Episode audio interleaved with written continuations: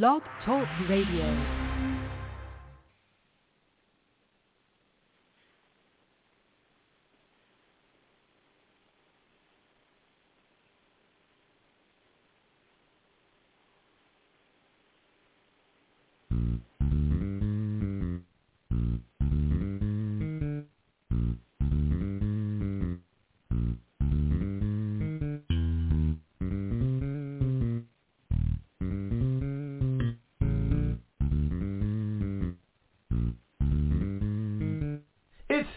Time with Pastor Steph.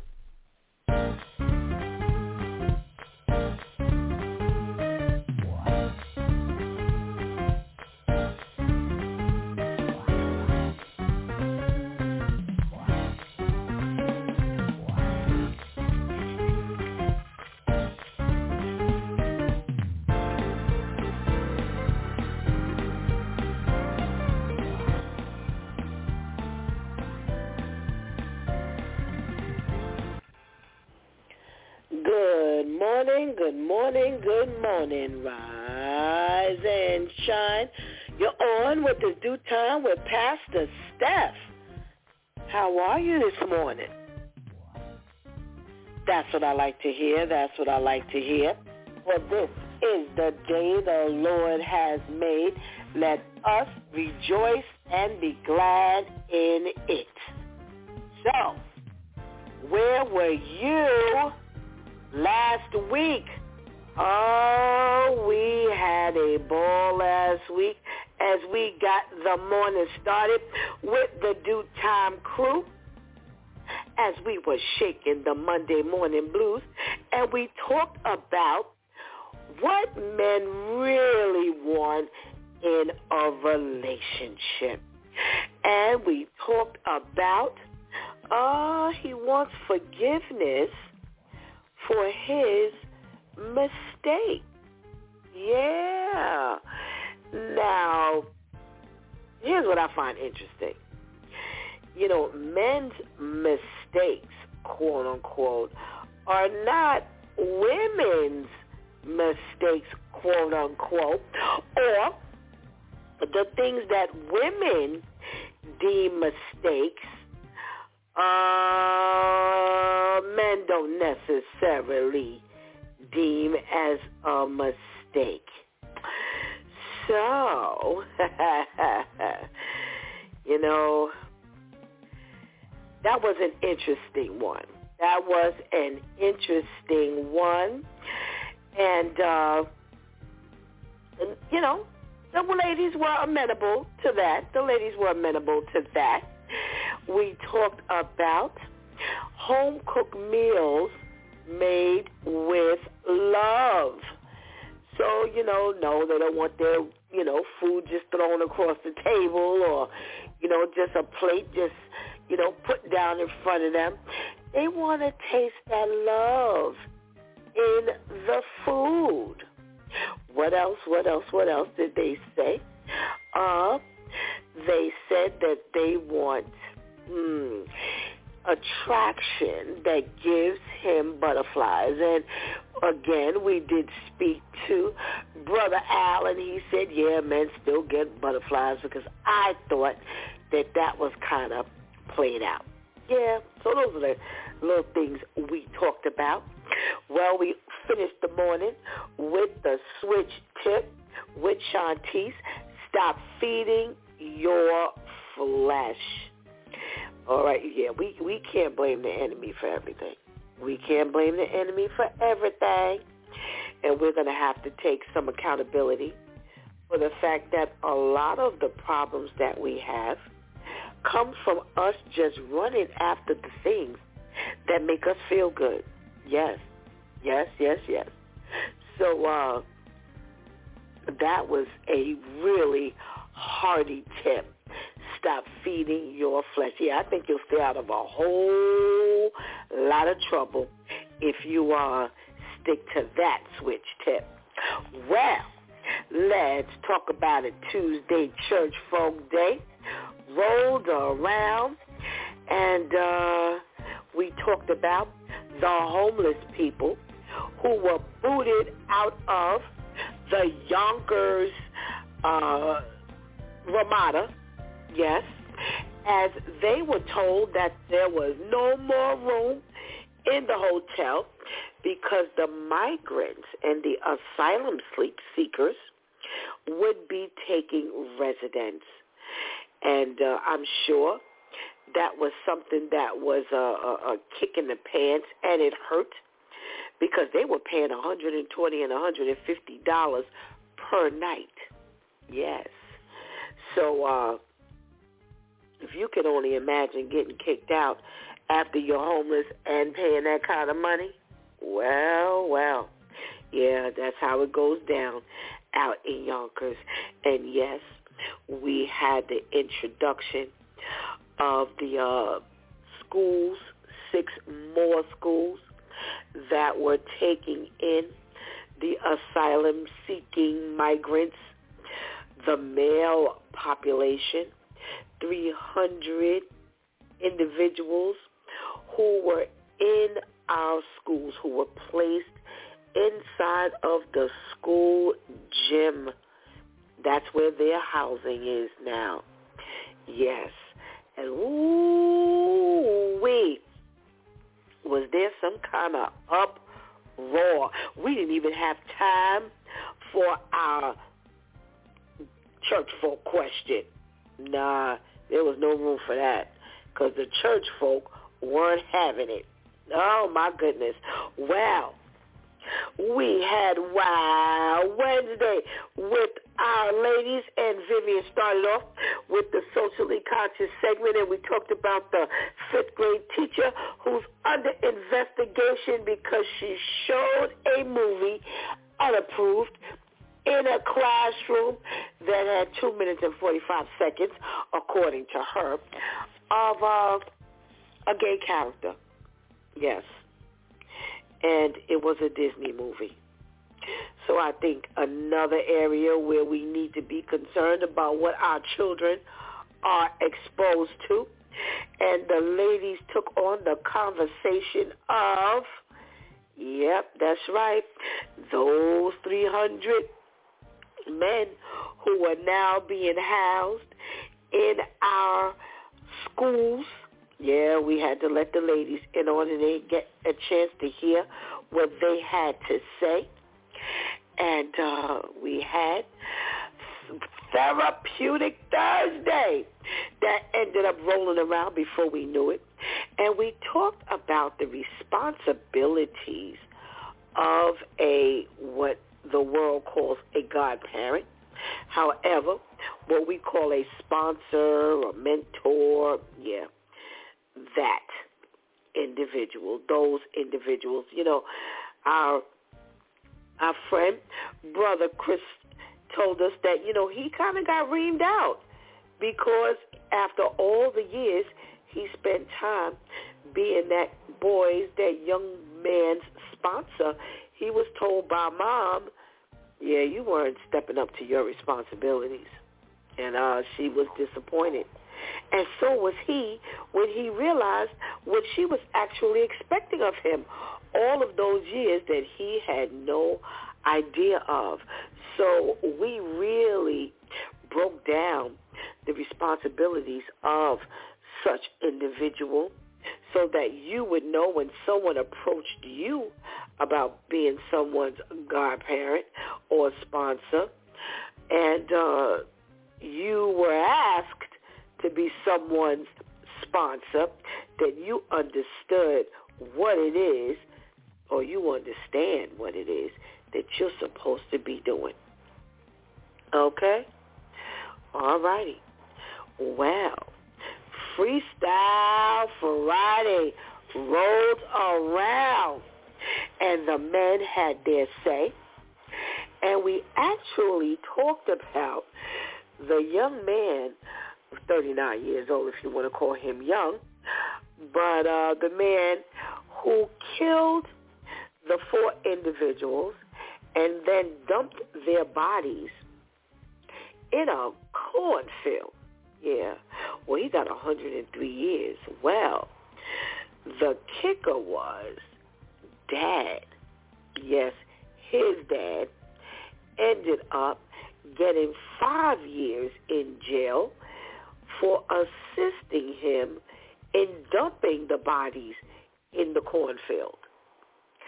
And our question was, if your child came to you with a plan like that, what would you do?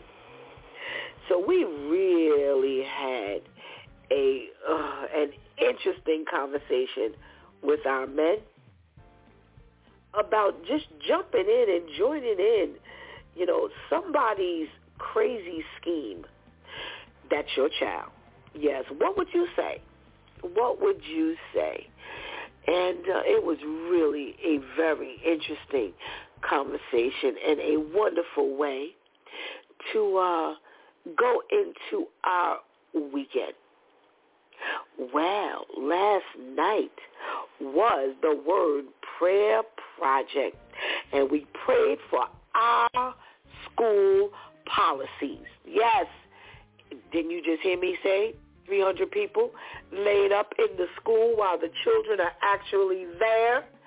Yeah, we definitely need to go before the Lord and pray for our children, our school policies, our decision makers, our teachers, our faculty, the students. Oh, we need the, the, the parents. We need to pray for everybody involved. Yes, we do. So, you know, here we are. God has spared our life. We are shaking the Monday morning blues all over again. Can you imagine? Time is flying by. We are already at the end of May. Yep. It's our last full week. Last full week. Next week, we'll be really officially, you know, jumping off that uh, summer. Yes. When we celebrate the Memorial Day weekend, we always, you know, that always seems to be the launch for the summer season. And we're already there. Yeah, it's crazy. It's crazy. This year is halfway over. And we're giving God thanks that he has brought us through safety. I mean, we may have some scars, but we are right. Right? Right. Well, we have a wonderful morning ahead of us, and we are going to get it started. So go ahead and get that healthy breakfast. Go ahead and tell somebody that it's DEW Time when Pastor Steph is on, and whatever you do, don't go anywhere because we'll be right back. Celiac disease. You probably haven't heard of it, but neither have 97% of the people who have it. More than 3 million Americans will spend an average of nine years suffering before they get an accurate diagnosis. I did, and lost a child while waiting. Symptoms like stomach problems, diarrhea, headaches, pregnancy complications, osteoporosis. A gluten-free diet eliminating wheat, barley, and rye is the only treatment. Visit celiaccentral.org. A simple blood test could change your life.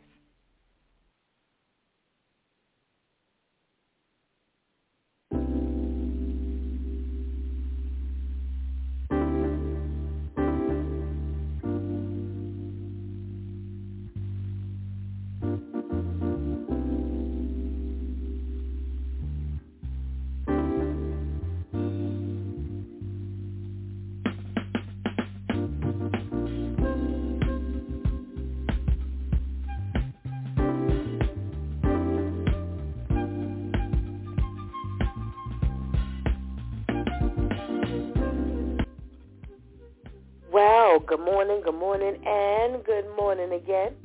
Welcome back to It's DEW Time with Pastor Steph, and we are shaking the Monday morning blues.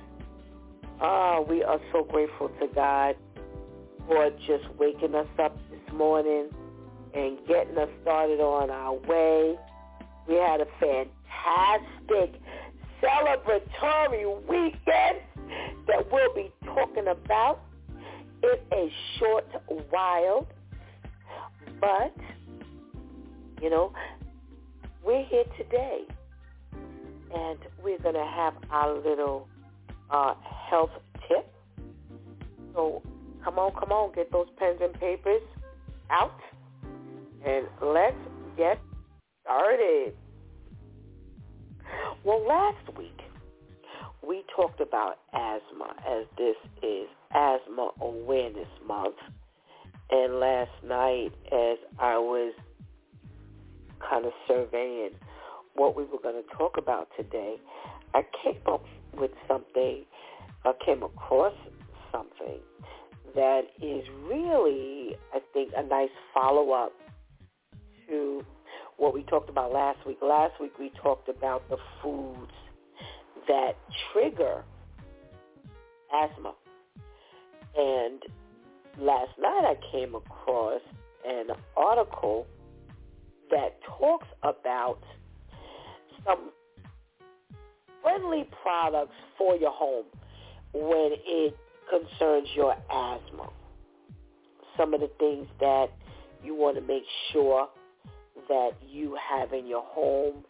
And if you don't have these things in your home and you have some other things in the home, you know, we want to make sure you know about it because there are things in the home that could also trigger your asthma. So, you know, we want you to be able to say that is DEW Time with Pastor Steph fully covered the asthma issue. So one of the things that they say that you want to have in your home if you have asthma are friendly cleaning products. Yeah, they say that asthma is triggered by dust and pet dander and all kinds of other little things around your house. So the AAFA, which is the Asthma and Allergy Foundation of America, has a certification program that rigorously tests all different kinds of products. So you want to make sure that you get those organic or natural products or homemade cleaners. Yes, because if not, you know, you can possibly pick up some um, items to clean your home that just might trigger your asthma. So we don't want to make sure you're eating all the good food, but yet your cleaning products are not good for asthmatics. Okay? So, they also talk about, number two, the thing that you want to make sure that's in your home that's good for your asthma is your bedding. Now, we've talked about this bedding issue and all of the, the dust mites that uh, reside in your pillows and your sheets and things like that. And they say that Again, bedding can be home to some serious dust mites. And again, if you have your pets on your bed, which I don't get with the dogs, but that's your house, not mine. You know, that stuff ends up in your bedding. And it's not easy to get that stuff out of there. No. So they say, please wash your linen on a weekly basis. Okay? They say you want to also use mattress and pillow covers. I, let me tell you something. I don't know how in the world I ever lived without my mattress cover. Because I haven't always had a mattress cover. But, man, I'm like, I'm not making up my bed up. I'm not having my bed made up, rather. you know, I have those special people who will make up my bed. Yeah, and I don't even have asthma, but just knowing that I'm not directly on that bedding is amazing. So they say if you have asthma, you want to definitely get your um, your mattress covers and your pillow covers. They say that you need to shop for bedding made with fabrics that are an effective allergen barrier and can be cleaned easily. Okay? They say also watch out for linen containing chemicals that might irritate your asthma like pesticides and certain dyes. Wow. All right, so make sure they say you should um also also you need to check your bedding the labels. They say, are you ready for this? For volatile organic compounds such as formaldehyde. When I tell you we, we that only God covers us, when I tell you that only God covers us, formaldehyde is in your bedding. Yes, yes. And we just can't figure out why we keep getting sick. Yes. It's because of stuff like this. Oh my goodness. So that's number two. Okay? That is number two. So asthmatics, make sure you have a good vacuum cleaner in your home. Again, they say that pet dander, they say all kinds of dust is in your carpet. Y'all can have the carpets. I don't want carpets in my home anymore. They keep such dust.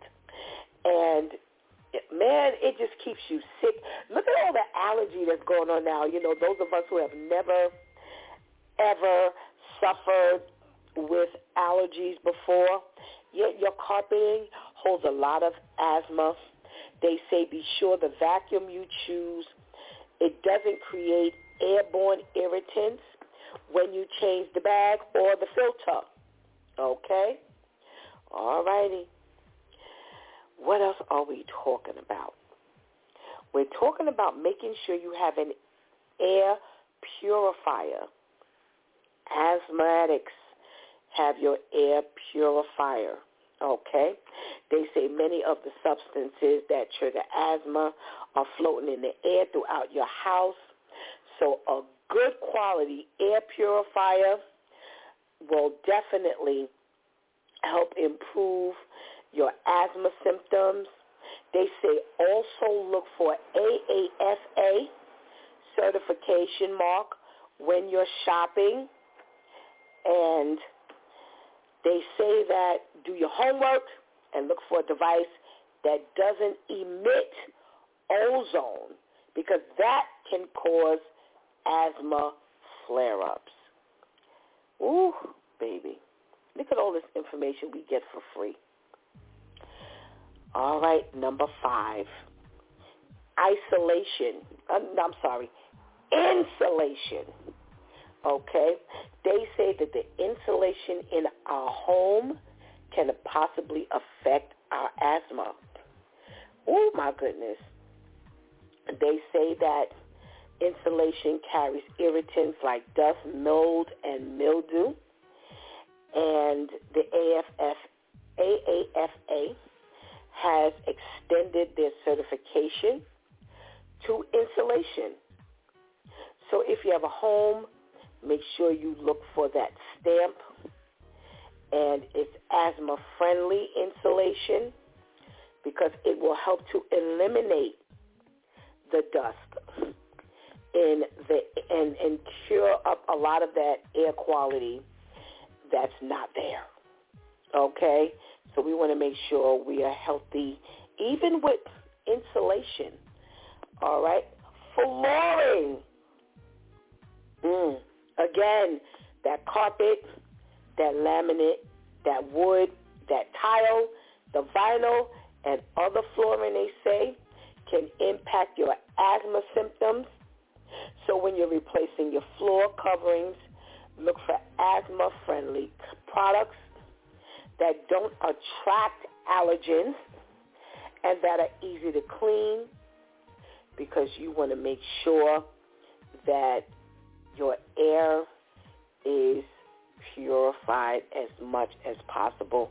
So again, in our allergy awareness month, for our little health tip, we're talking about making sure your cleaning products don't trigger your asthma. Your bedding is cleaned on a regular basis so that you're not sleeping with things that are going to trigger your asthma. You have a good quality vacuum cleaner. I say if you can, get rid of the carpet altogether. But that's just Pastor Steph. A good air purifier. You definitely need something to help keep your air clean. The insulation needs to be, you know, certified and, you know, allergy uh, friendly, asthma friendly as well. And, you know, I know it's going to be hard if you live in a home because do you know what changing insulation means?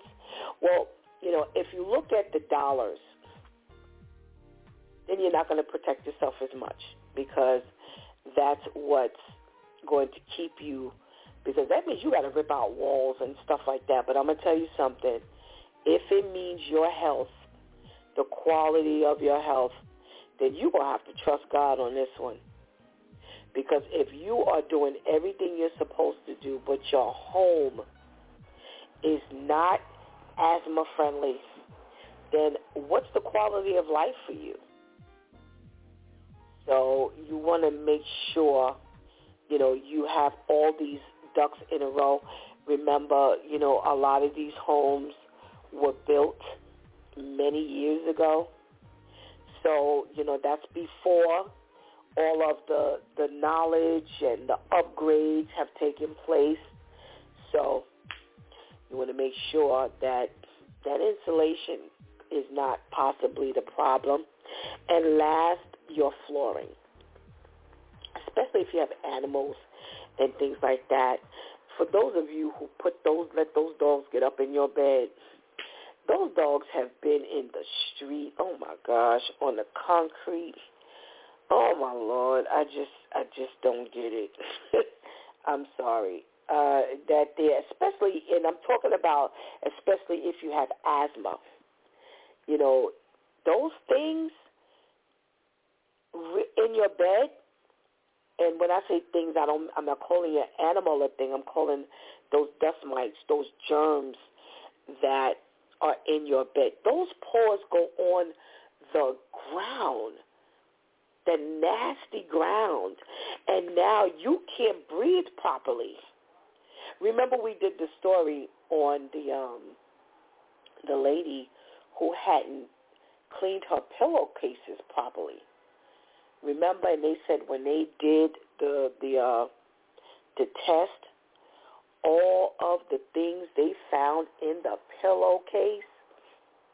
Yeah, we really have to make sure we're taking care of our bedding and things like that properly because it, it, it really affects our health. And again, we can't figure out. I know the homes where I am, all of us homeowners, all of us complain consistently about the amount of dust. These homes are extremely dusty. We could mop, and before you know it, all you see is dust accumulating all over the place. So, like I said, I can't even imagine what life is like for you asthmatics when you have to, you know, be surrounded by all of these potential, you know, things that trigger your asthma. So, giving God thanks for that piece of information today. I need a five-second pause, please.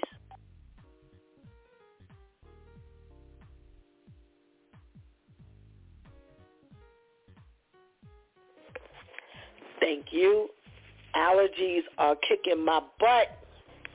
Oh my goodness. I don't know how you all have dealt with it all these years. This is my first year. And woo, am I going through. Well, well, well. It is Monday morning. We are shaking the Monday morning blues. We have recently implemented uh, one of our favorite segments called Praying for My Husband's or Praying for My Wife's. And this morning we have a very, very familiar friend with us. She was on with us a couple of times. She blessed us with her husband as they came on the relationship clinic. You'll probably recognize her voice. And then we had her on a Thursday for our Thursday Therapeutic Thursday segment. And we were blessed again. And, you know, I reached out to my sister Courtney and I did ask, could she come back and bless us again? And she said, sure. So here we are. We're so blessed to have uh, our sister Courtney on with us. So let's say good morning. Good morning. Good morning. Good morning to you, our sister Courtney Smith. Good morning, good morning. No, the blessed is just to have the invitation to be show up. So I am glad to be on the airwaves with you this morning. Oh, thank you so much. Thank you so much. You know, it's a blessing when, you know, someone and they so readily, and you did, you did, you did. Thank you so much for then being obedient to the Lord so why don't you remind everybody who Courtney Lee Smith is? well, what I do, I am a grief and a loss coach. I help people actually guide them through the process so they can thrive, thrive, not just survive or cope through their um, losses, but so they can thrive, so they can get beyond the losses and actually have a better next, a better next. That's what we all looking for is the better next. Amen, amen, and amen. And this morning, we are you against some wind, Courtney, there on your end? Uh, let me see. Let me fix my mic. Is that a little bit better? Uh, no, we, uh, no. It's like a big hum in the background. We don't want anything to interrupt or to keep us from hearing all the great things God has for us this morning. So get rid of that sound. How is the, is the hum gone now? Back? Is the hum gone now? No. You want to hang up and right back? We'll, we'll gladly wait. I don't want to miss. Okay, okay, I'll do that. Thank you so much. Okay. So now, if you remember, last week we had our brother Chris on, and he spoke about um, him also being a grief counselor, and he was talking about how grief is in our everyday life. So, you know, look how we're just sandwiched between the two of them and we're not here to talk about grief this morning. We're here to talk about some other stuff. And we have Courtney back on now. Okay. All right. Courtney? Yes, that I'm home free now. Okay. No, unfortunately not. But we're going to work through this thing here. And we just provide the glory regardless of what's going on. So this morning, we're talking about praying for my husband's. Which topic did you choose? My husband's future. Future. All right. And who is that loaded? We had segment on years ago, and we are grateful to have you back on with us this morning. This particular topic. When did you choose this particular topic for future? Um, I chose this particular topic because sometimes we get so focused on what's behind us, we don't focus on what's in front of us. And I think that is very key in our marriage ministry that we always focus on where we're going so we can stay aligned and walk in an agreement to that place with God. And prayer puts that in position for us to get to our next step. And I want to preface future can be just the next step, the next minute, the next moment, the next hour. I think we think future. When somebody say future, we think about the next 10 years, not just the next moment. So we have to pray. If we're doing it the way that God says, we never stop praying. So we stay always praying for that next moment to God keep us covered. Amen, amen, amen. I have areas of focus on this aspect of our husbands' lives, and I'm going to throw them out at you, and then you can elaborate on it for us. And I know you're going to do a dynamic job. I know you're going to do a dynamic job. One of the things that we need to pray about is for our husbands' future relationships. What about that one, Courtney? I 100% agree because it's the people that around him that he's exposed to and the different experiences that still continue to shape him in his life. I mean, cause we know, like in Scripture, it talks about the company that you keep is who that you become. So you're always praying for him to be connected and surrounded in his circle to be about the people that you want to see him be, not creating something in the atmosphere that you don't want to see in him. So I think that is very necessary that we're always staying on top of praying for the environment and the people that are around him. Absolutely. Now, I, you've been with your husband for how many years, Courtney? Um, we're running into our eleventh year. amen, amen, amen. Now, what are some of the things that you see your husband? I understand Courtney, your husband's name is Fulton, right? Yes, that's correct. Yes. So what what are some of the things that you've seen over the years and how Fulton has chosen his relationships, his friendship, his coworkers, you know, stays in contact with? What, what happens? What what have you seen happen in well, the thing is, he stays connected with people, first of all, who want to conversate and who want to grow. It's not necessarily people who just speak a good word, but it's he can see the growth in them and they help him grow. He always says, I want to be around people who are positive. I want to be around people who grow. So he's always in that mindset himself that he's trying to become more positive and grow.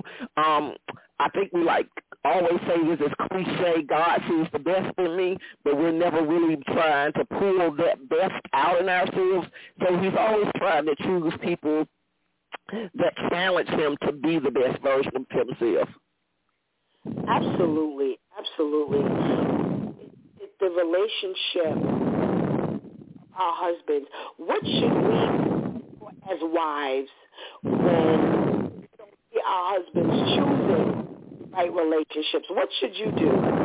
How should you guide him? Uh, well, what I do is always pray that my husband has discernment as far as he can see people's heart and definitely not see people for, you know, the outside of the book that they present because all of us have a great book cover that we put on out in public, but that God gives him the ability to discern their spirit and their heart, and he discerns what is the purpose of that connection. You know, we have this thing, is it a reason, a season, or a lifetime, so we're not holding on to people and actually holding them hostage to be around us if it is only for a limited time frame. So I pray that he's able to discern who he's supposed to be around, when he's supposed to be around them, and for how long he needs to stay connected to them. So how should ladies and women, women who have just got married, how should they in the discussion with their husband? They see things are not going too um, well. Well, first of all, prayer is necessary to, in order to have that conversation. So allow the Holy Spirit to guide your tongue because we can be in flesh and we can be angry about their friends. But what we have to understand is when we go to somebody and we want to create battle, battle will automatically make them choose the situation that you're trying to fight with them on, and they won't be able to see what it is that you're bringing to the table. So sometimes instead of telling your spouse that you don't necessarily like people that you're around. Just talk about the characteristics and talk about who is it that he wants to be, and then kind of just say, oh, well, what about the character of this person, or what about the integrity of this person? And if you bring it out and you can show them how that person is actually not benefiting them, but bringing out the worst version of them, and then you have to put it with them, and then you have to take it to God and just pray that they see what you see, or allow God to reveal something to you that you might need to see. Amen. Amen. I like that, Courtney. I like that. Now, we're talking about praying for our husband. What about his mental going forward? How do we pray for that one?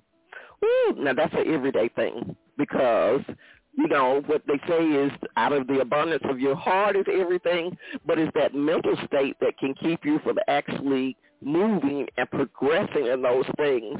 So daily I pray for my husband's mind to stay on Jesus, you know, for it to stay on the things that are of good and of God because life throws us many, many, many, many balls every day.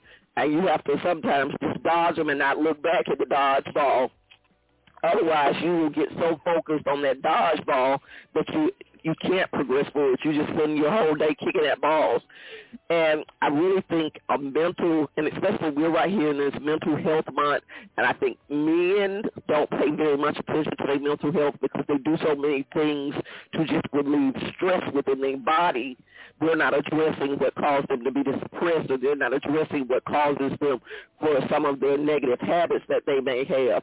What is the real root of those issues that they have? So you really have to pray for your husband's mind that it stays focused and it stays clear on the path that God has set for him and it stays focused on your marriage because there's so many things outside of your marriage that they can focus on uh, but you don't want them to focus on other priorities higher than that.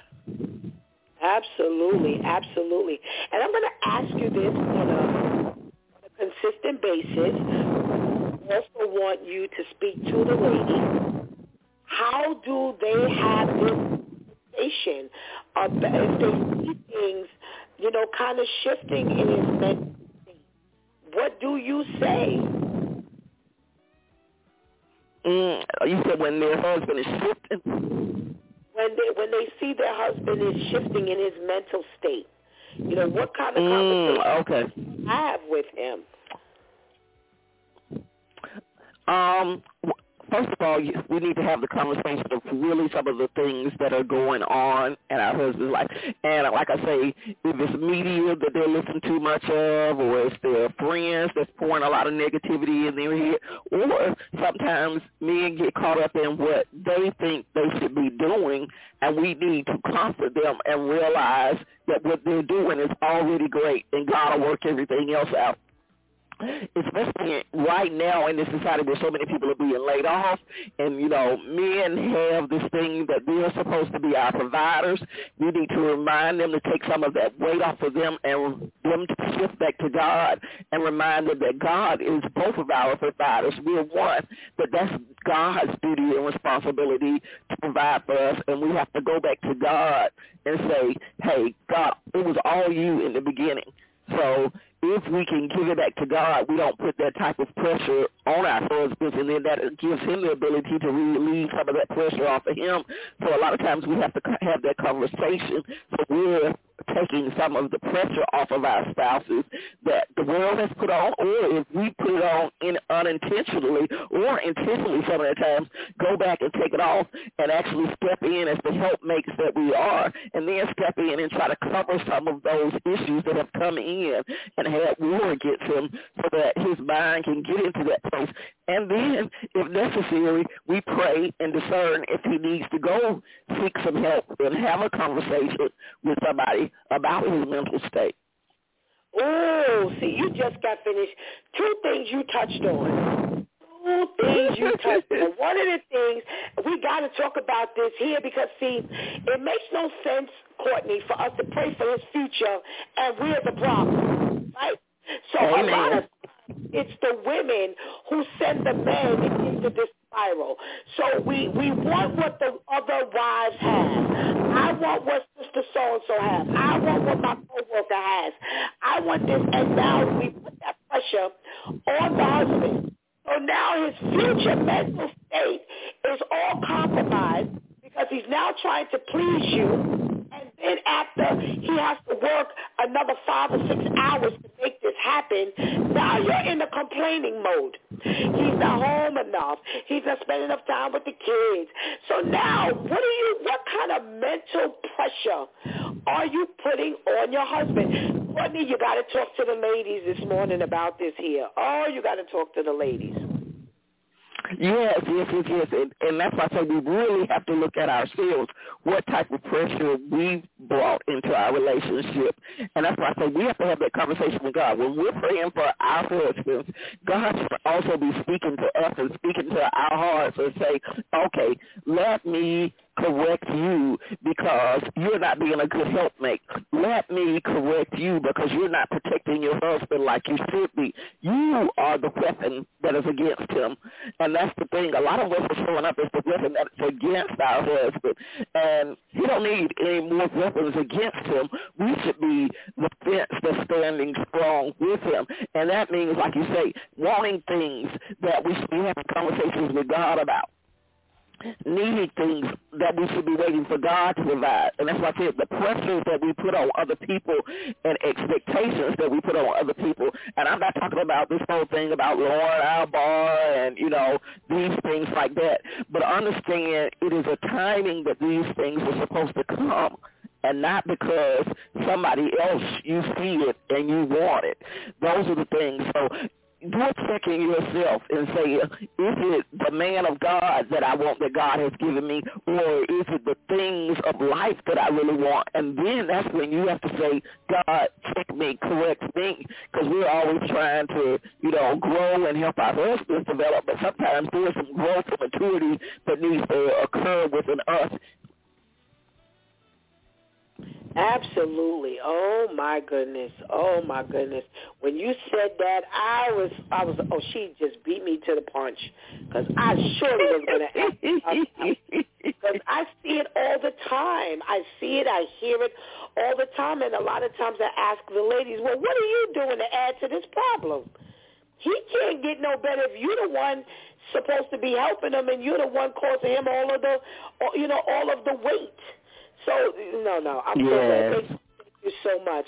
The second thing I wanted to address, which you beat me to the punch again, when we have to consider them going to a counselor or a therapist for their mental state. You know, prayer is one is one thing, but sometimes they have to go to literally an outside source outside of this relationship to seek some type of you know, mental assistance.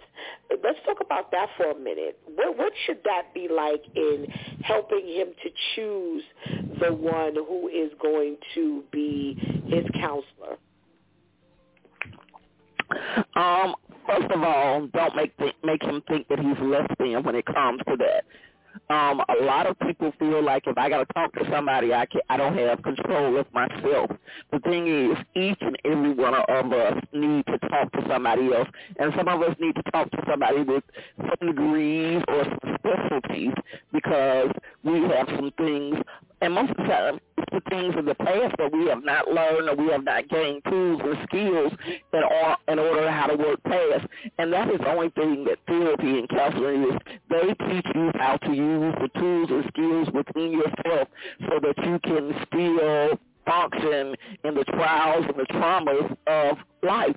So as wives, that's all we need to say is go sharpen some of these tools, and all you're doing is going to meet. My thing is pray for your husband a good Christian counselor is he not going to speak to the devil and giving him some tools actually so that he brings war and hell back to the house? So pray for him, a good Christian counselor. Pray for him, somebody who is going to give him skills that he can implement according to God's strategy so it actually makes the house stronger and definitely support him on the journey. Don't complain when he begins to start taking these next steps and you see a positive change in him. Give him space and give him grace along the journey. Oh, you did it again. You did it again, Courtney. That is so crucial, you know, because a lot of times we pray for change. And then when the change comes, Courtney, we're twisted. Well, oh, we can't handle it. Oh, it looks different. He's different. They're different. It's different. And now we end up working against the positive, you know, aspects mm life, the positive aspects of change. And, you know, that was that was key. That was key to, you know, also, you know, praying that, you know, he takes the advice that he's given, right? You're not going to you know, spend the time there and now he comes out the same way he went in or worse you know so ladies you know that's why you have to stay in prayer over your husband and over yourself we're gonna get to that too. Yeah. You know, stay in just really stay in prayer for your husband. Here's another area, you know, um, uh, uh, Courtney, that a lot of men are going through. They are finding a great deal of difficulty with integrity and being a mm. man of mm. his. And you know, praying for our husband's future means to include that as one of the primary things that becomes altered in his life. What are we talking about here when we're talking about praying for uh, his integrity? Um, I believe the thing is we have to know that those characteristics were there in the beginning because a lot of times we marry people who might be a little shady or a little crooked in the beginning, so we got to start praying that their future person, God actually comes in and straighten out their crooked ways.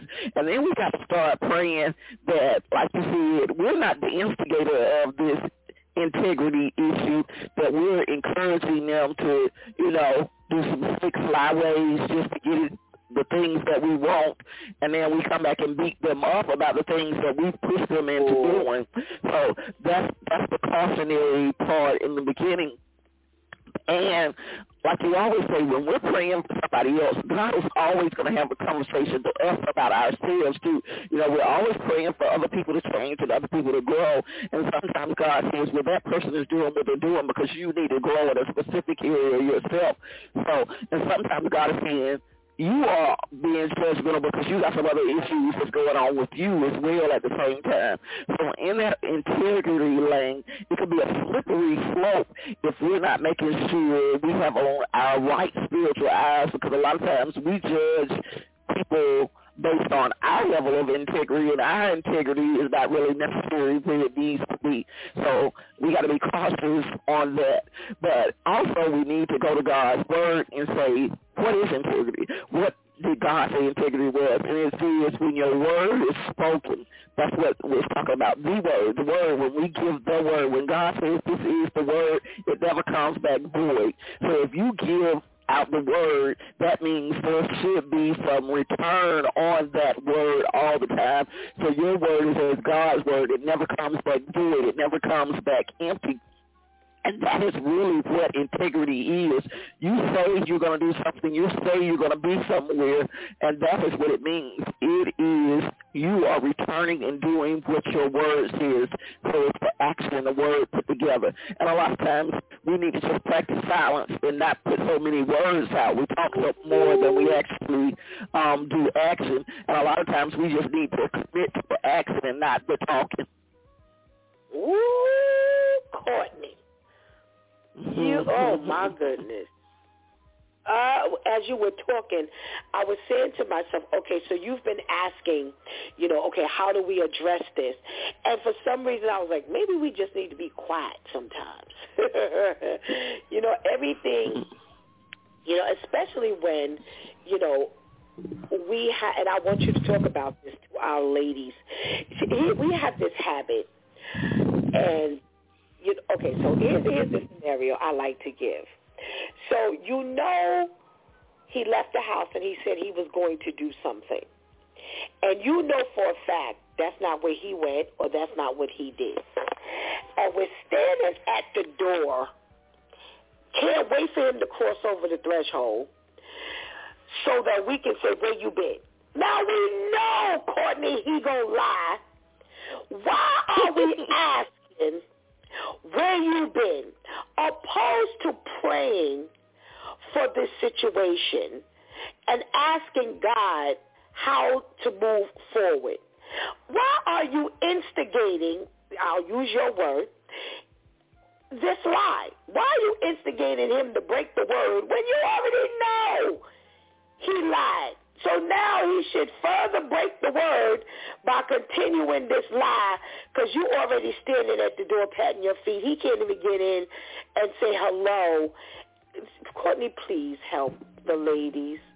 Maybe it's something you could say this morning. You know, well, it's something my grandmother used to say. She said, all truth don't need to be spoken. So my thing is, if that lie does not need to be elevated or revealed or discussed to edify God's kingdom while you having that discussion. Is that lie going to destroy your marriage? Is that lie going to change anything in your household? If that lie is not going to fix anything, stop. That's not a battle that needs to even be entered in. Okay, okay, he might have went somewhere because he feel like he can't have a drink at home, or he might went somewhere because you nagged him about a certain behavior that he has, and that's the only place where he could go do it. And the thing is, that's why I say sometimes we have to allow people space and grace because we hold them too accountable. The only person it says in the Bible that don't lie is God. Each and every one of us got a lying bone in us whether it's from omission or attention, no least, we, each one of us got a lying bone in us. So why are we challenging somebody else on the bone that each and every one of, of us have? So you're trying to hold him accountable to God. The word says the only person that don't lie is God.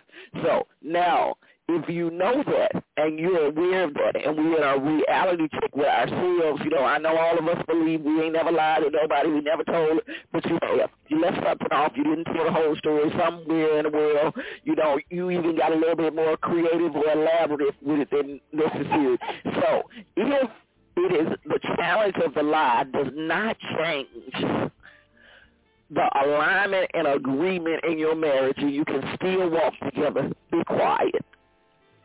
Mm, I like that. I like that. Now, Courtney, I need you to repeat your grandmother's phrase. I missed part of it. What did Grandma used to say? Okay. My grandmother used to say, all truth does not need to be spoken. All truth? Because if the truth is, all truth does not need to be spoken. Okay, okay, okay. Just want to make sure I got it correct. Okay, okay. I love it. I love it. I love it.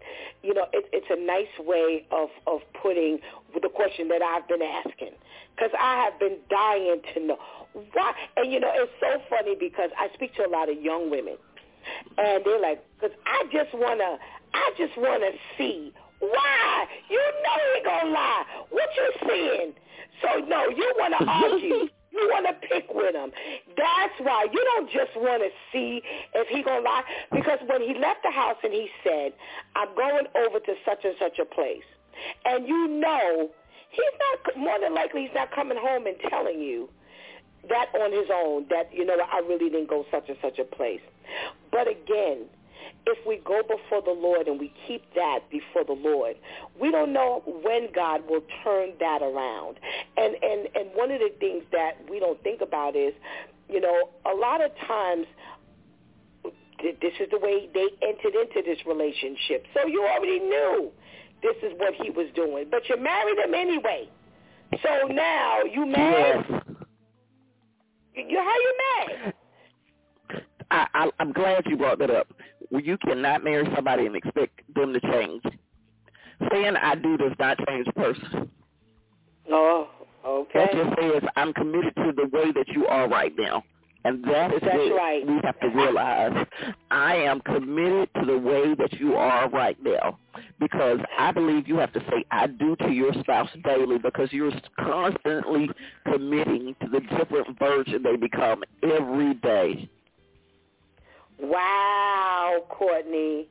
I like that. I like that. Ladies, are you listening? I like that, Courtney. Nice point. Nice point. Nice point. Ah, okay. For those who are looking to have children, we're Mhm. praying for our husband's future as a good father. Let's talk about that for a minute. Well, first of all, we got to pray for the little boy injuries that are already within him. So his little boy hurt does not come out in fatherhood. Because a lot of times what happens, they overcompensate for things that happen for them in their childhood, and it does not turn out well for their child. So you have to pray that they have examples around them good examples. So you have to pray that they have an environment, they have a figure so they can look at as a father to emulate that. You got to pray first of all that they even want to be a father. A lot of people get in Oh. relationships where they don't even have that conversation, and then Oh. they try to force them, catch them. So a lot of times we want, want to make sure because if you force somebody to be, become something that they don't know how to be or don't want to be, then you expect them to be good at it that that's not going to happen. So that is the conversation you need to have with God first. Is this something that my husband has the capacity or the want to become? And then that's where the reality check is. Then after that happens, start praying for him to have people around him that give him that example that needs to be, and to be definitely healed where he is not fathering from his little boy hurt, the little person in him. We all need to make sure that we're praying our husbands are healed, old men, not working from a place of hurt. Wow, wow, wow. You know, Courtney, I I have said to women, all right, so if he can be a good mate to you, how's he a good father? And we miss this a lot of times. and the reason why I bring that up is because of what you said about him operating as a hurt little boy. We're mm-hmm. already dealing with that hurt little boy when we're in a relationship with him. Mhm. He has not addressed or the issues that he has um, that has experienced have not been addressed. So this stuff gets carried into adulthood, into his dating, into the marriage, and we're not thinking. Now we want to we get married, and now we're on to fatherhood. And I'm saying if he did not take care of the your, the first relationship, how is he taking care of any subsequent relationships? Am I crazy? uh, no. Because the thing is, we still have that voice in us that allow, and that's what we're operating for from. And that's why I say we have not put what is the word says we have not become a man and put away those childish things because we're still operating from that childish place. And I, I mean, it's funny. I had a conversation with my daughter the other day about what maturity is, and I told her maturity is not an age. I said maturity is a choice to put away things that cause us to act outside of God.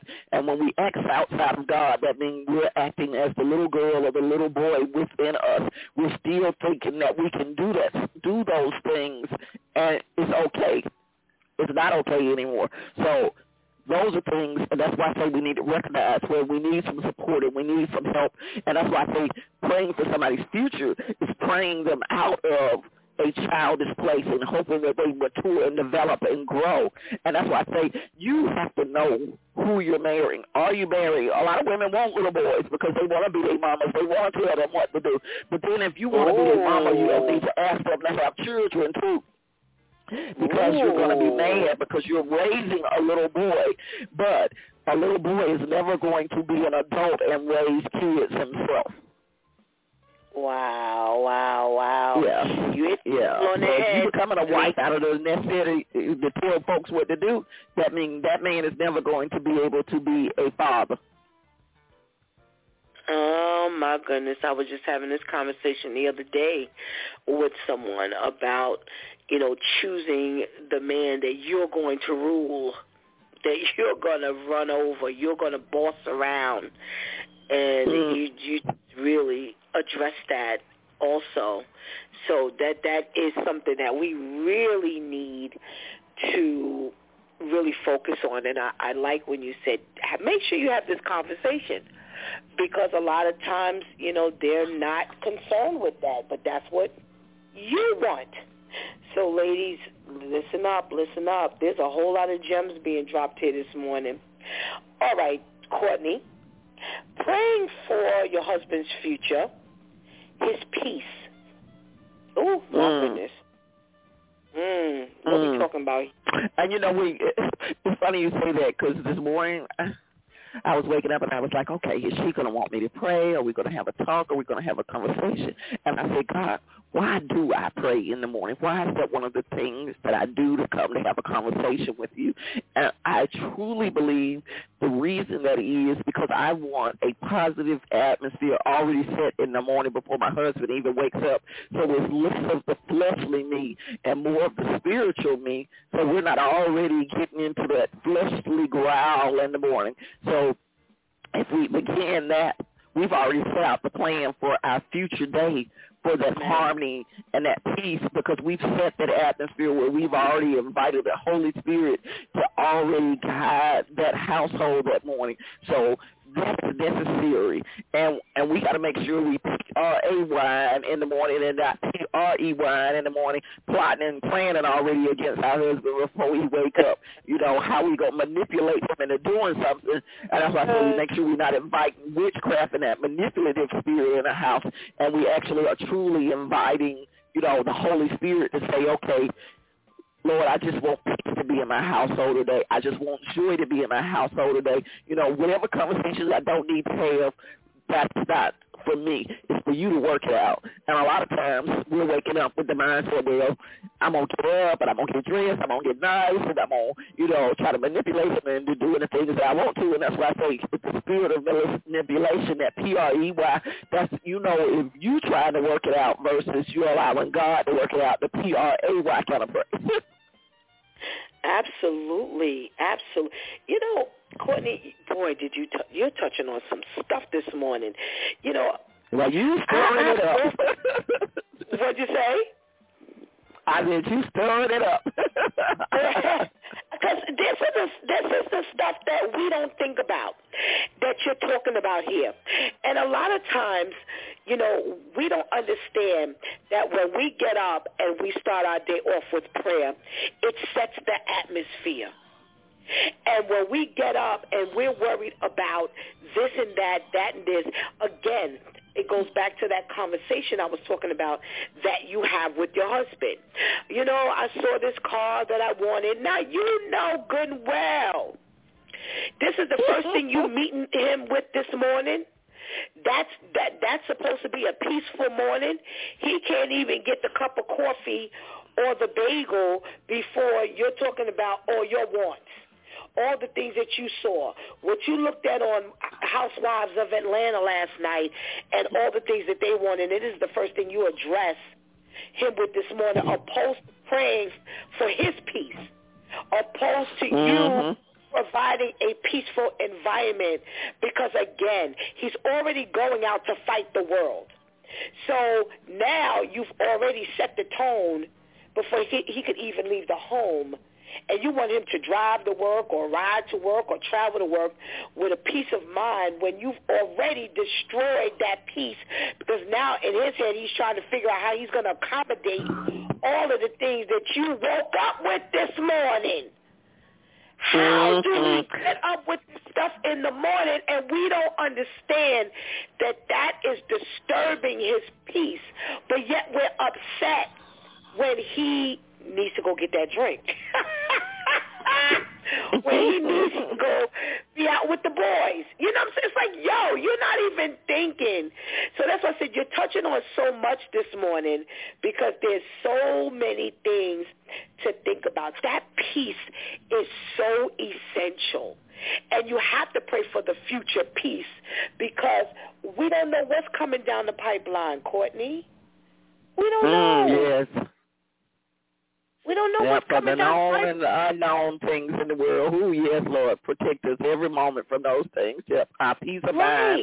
And people don't realize Right. your peace of mind. Um, most of the time, Yes. we give away our peace of mind. No, we give Yes, it away. We yes. give it away. So You're right. We when you were talking about, um, you were talking about. I want to make sure that women understand. Even the men who work from home, just because he don't leave the house, don't mean he still don't need peace. You know, Right. if he has to interact with people in any type of way, you don't need him to bring that drama to the table where he's snapping at people or angry or agitated because his whole pressure you know, is something that you put on him. You just got to think of it as a pressure cooker. You done turned the stove on, and now it starts to shake, and the bell starts to ding.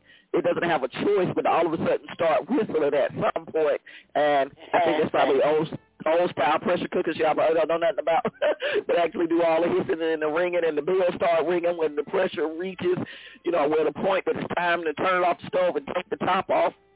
And that's how, when we're not praying appropriately on how to actually be in control of our own mouth before we wake up. And that's why that prayer is the crucial piece in the morning so we're not waking up with the negativity and cutting away that piece is so crucial because we're not turning on the stove and tightening up the top on our husband. Right, right, right. And I'm glad you brought up that dynamic of of someone who works from home, you know, which is to me even more temperamental and more Mhm. crucial because he doesn't have the outlet. It's all in the home. So if you've already set the tone for the home in the morning and he has to work underneath that. Ooh, I'm glad you brought that up. Thank you for bringing that up, Courtney. We really got to be careful of what we do so that we don't have him in that environment all day. Oh, my goodness. Mm-hmm. What about praying for his future finances? Yes, yes, yes, yes. And I think we just assume that people, as they grow up, they know that thing, and, and I think that's a bad assumption that we make. We need to start praying that, first of all, he's a good steward of whatever God gives him, but definitely finances. You know, that he puts himself in that place. And when we talk about finances, it needs to be about credit. It needs to be talk about investments. It needs to be talking about, you know, how you make trust, how you make will, that whole component. So it's going to God to just say, hey, help him be exposed to that information and us be able to come back and have a conversation about it, how it works for our, household. And then we just need to have a reality check sometime about where we are, what we bring in, what we do. sometimes we need to just make some shifts and changes in our life. You know, we've got so caught up in doing something one way and don't realize there's a better way to do it, a better way to make it, especially in the society and world that we live in now. So we just need to pray to be able to shift and make changes as God gives us that revelation. Absolutely, absolutely. Now I'm going back to my question.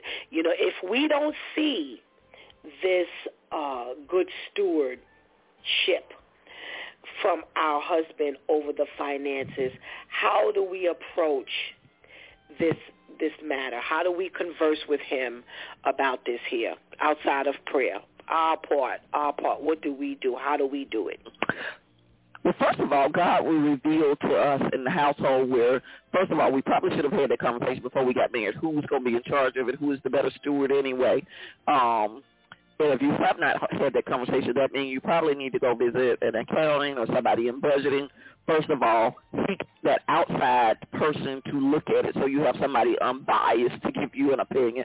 And I think that's the first thing. Go to an unbiased person so you're not going to your husband nagging him about it. Actually go to somebody and let them give you a financial plan and let them give it to you for real, for real. You know, so that you can see where the holes and the mistakes and everything is, and don't walk away from that saying, "Oh, I told you so," or "I knew it was this bad." Just say, "Okay, now where do we go from here? What is the good in this, and how can God straighten this out?" And if we can say that, that is.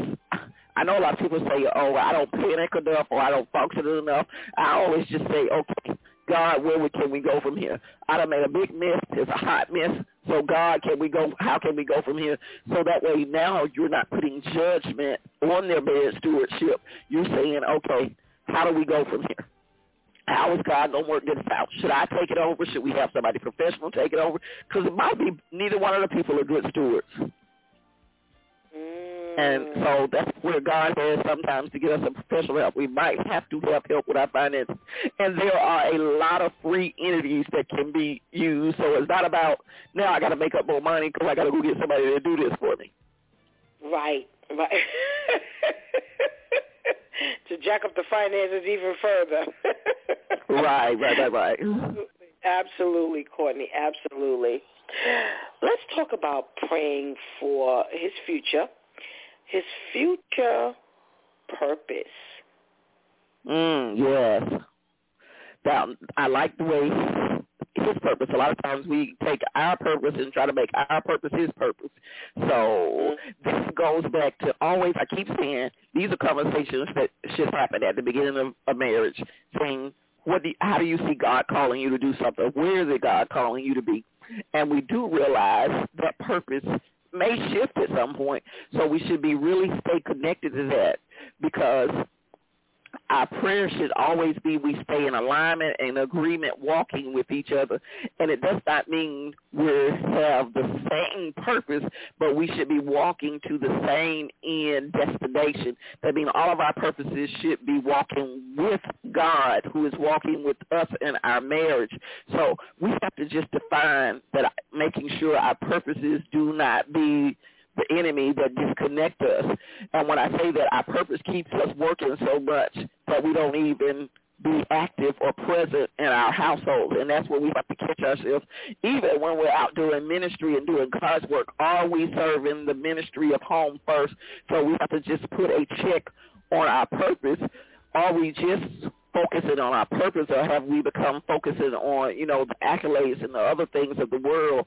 So when we begin to pray for our husband's purposes, we still need to have a plan to be able to say, okay, how do we still fulfill all of these other ministries that God said we are supposed to have, the ministry of our family, the ministry of our marriage, the ministry of our kids, and still those relationships still standing strong within that purpose and what that looks like. And I'll say that that looks different for each and every marriage. So we don't need to try to do this cookie cutter version and do everything that everybody else does. We have to have that internal conversation with the people who it involves. Oh, absolutely. Absolutely. You know, a lot of times we're trying to pattern, you know, our lives, our marriages around other people, what we see, what we mm-hmm. hear and that it becomes so disastrous. And you know so it, it's good that you know you nailed that you know put that right there because you know a lot of times now we lose focus because we again we want to do and we want to look like everybody else. And now we have an issue because it ain't working. Well it's not for us. So that's why it's mm-hmm. not working not working. Oh, we coming down, Courtney. We coming down. Oh my goodness, you are just you are really just nailing this stuff here. One of the things that I also wanted to talk about was praying that everything he does prospers. Mm, yes. Yes, and, and I like that you said that prosper because a lot of times we do it. We have created so much busy work in our life that we're yep. we're so tired, but there's nothing to show for our tired. So yeah, I do. I I I, I I'm, when you said that, it makes me laugh because um people used to say, tell my husband, you're the hardest working man, the hardest working man. I said, don't let people put that on you But oh. I said, because oh. you don't want to be the hardest working man. I said, you want to be the prosperous working man. yeah, you want everything that you do to come back prosperous. And that's what we right. have to pray over our husbands, that they're not just having a busy day. Right. They're right. actually having prosperity. They're actually having peace. They're actually in a place that they enjoy and find, you know, actually working in their purpose and they are on fire for it because a lot of people are places they don't want to be and it really is draining their soul. So, and that's why I say that prosperity is not just about financial prosperity; it's about right. Their peace prosperity. Their peace should be growing, not just their finances. You know, the joy of what they're doing should grow. When they come home, it should be an excitement to tell you about what they have done and what they are doing. And don't get me wrong, there are things that we have to do in order to get other places. We have not enjoyed every task that we have had to do in our life, but the overall abundant umbrella when to prosper, that means there should be some joy into what we're doing. There right. should be because otherwise, you know, we're going to keep jumping from thing to thing to thing until we find it. So in order to have prosperity, you got to have that peace and you got to have that joy. Um, when I think about it, I think about um, God's plan for us.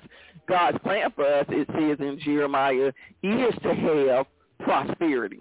And his prosperity talks about a hope and a future. So everything that we do should be about hope and everything that we should do should be about our future. So it should always be about building legacy everything. So that's what prosperity is, that legacy building component, that p- component of everything I'm doing. I'm hoping that God blesses in a mighty way and that's what prosperity looks like. So when I'm praying for my husband, it's not just, it's everything that he touches, every thought that he has, every implementation. So it's the positive prosperity of his day is alive. So it's saying God is guiding his feet into the doors where prosperity lays. Amen. Amen. I got two more areas that we got 10 more minutes to cover. One is future as a leader. All right. What we got? And well, a future as a leader, it starts off at home. I think we a lot of times are trying to position our husbands, um, and and that's wrong anyway because we're trying to position them instead of letting God position them. You know, we want them to be mm-hmm. on these boards or in these places or seen by these people so it can open doors for us or we can be seen by the other ladies or people in the communication because this is where we want them to be positioned. So we really need to pray that God positions them in the place for the talents and the skills that they have to be able to lead who it is they want to lead. So the thing is, if he is not being a good leader in the household, not being a good husband, how can he go out in the street and lead other people? That's the thing because that means there is a lot of hypocrisy going on, and a lot of that is going on in leadership. They're able to go out in the street and talk and have a good conversation, but their walk and their life does not line up with that. So if anybody ever actually truly sees them, it, they become a hypocrite and that's why I say we have to be careful of pushing leadership when people have not learned to walk that language. And that's why God hasn't matured us. He hasn't taken through us through that thing in order to lead anybody else through it. And that's the key. We really have to pray, what has God taken us through? What is God doing for us? Give him strength. And then when he gets in a leadership position, are we able to be that support and help that we need to be when he gets in that position? Amen. Amen. Amen. Well, the Bible says, you know, how can you lead the house of God when you can't even lead your home? Because, like you said, mm-hmm. it starts. And we got a lot of that going on. oh yes. Oh yes. You know, even in the workplace, you know, I always the you yes. know, I used to people, you know, they're bossing everybody around, but when the wife calls, you know, it's yes, hun. You know, she running at home, and you because you don't have that authority at home, because you don't have that leadership at home. Now you bossing everybody, making everybody's life miserable on the job.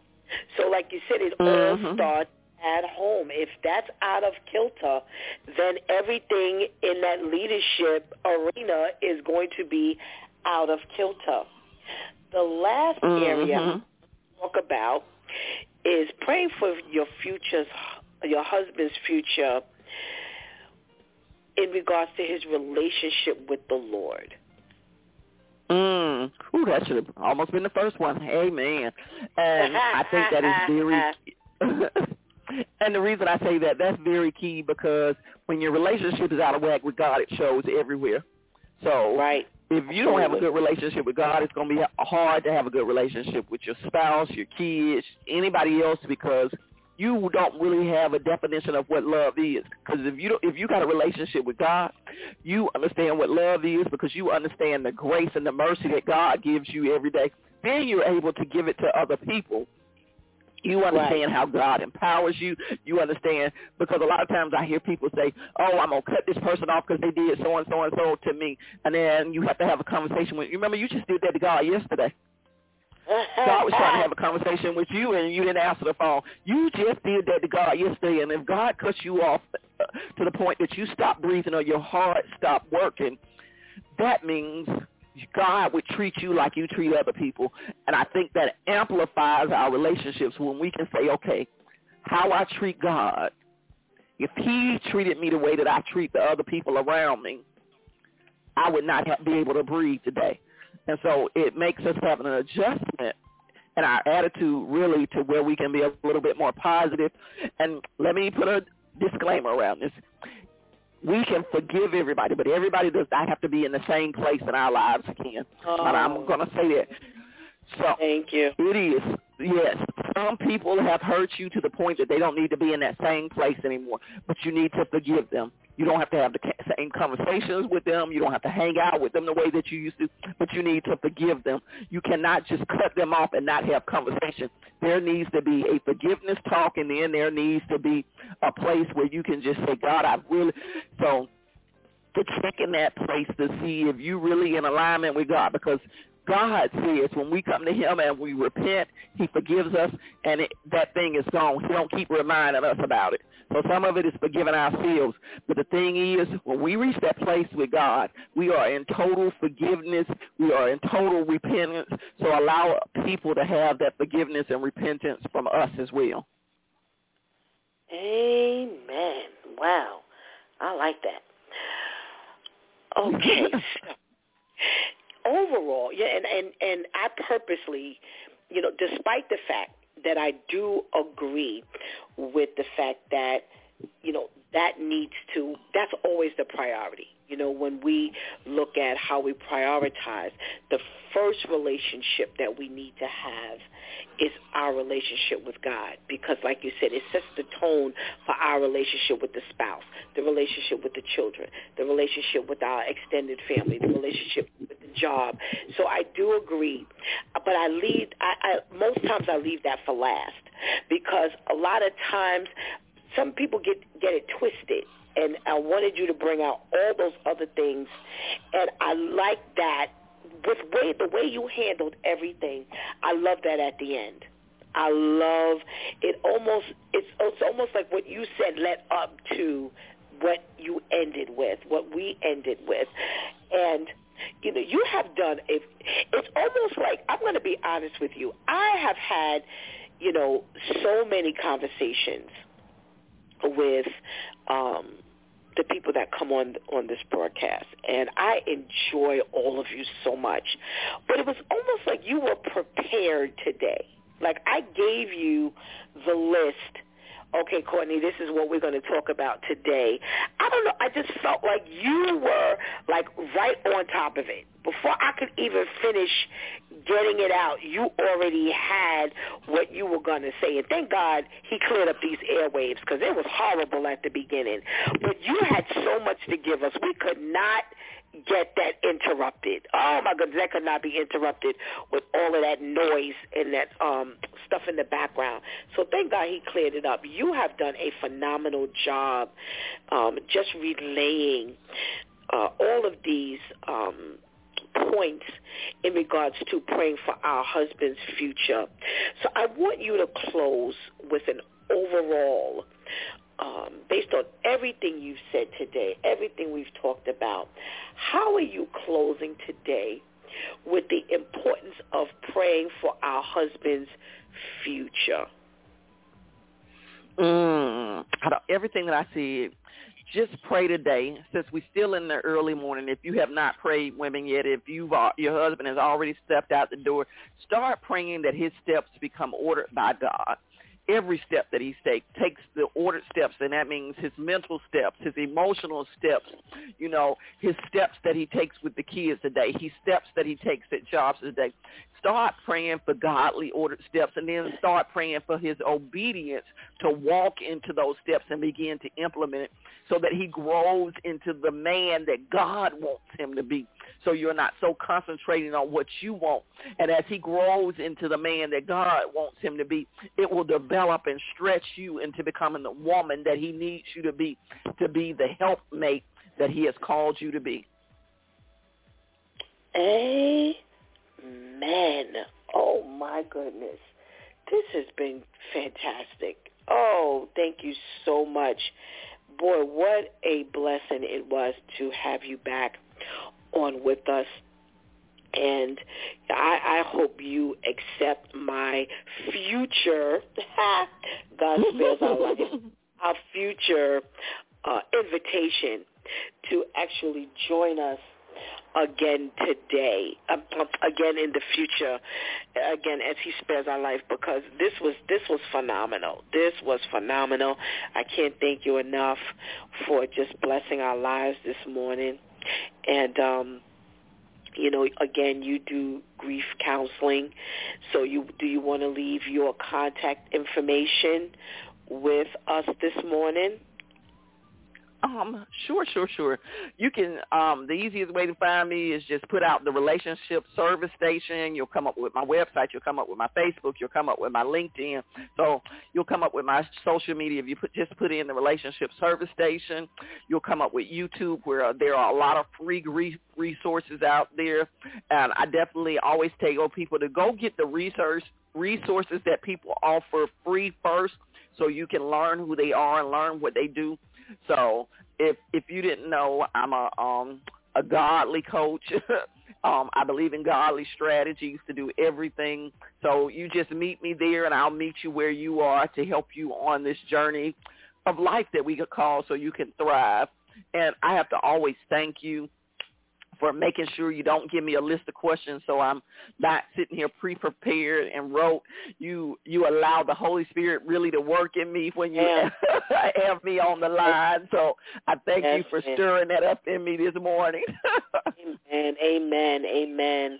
I know you stirred us up this morning. I know you stirred me up and I'm sure there are others who feel the same way.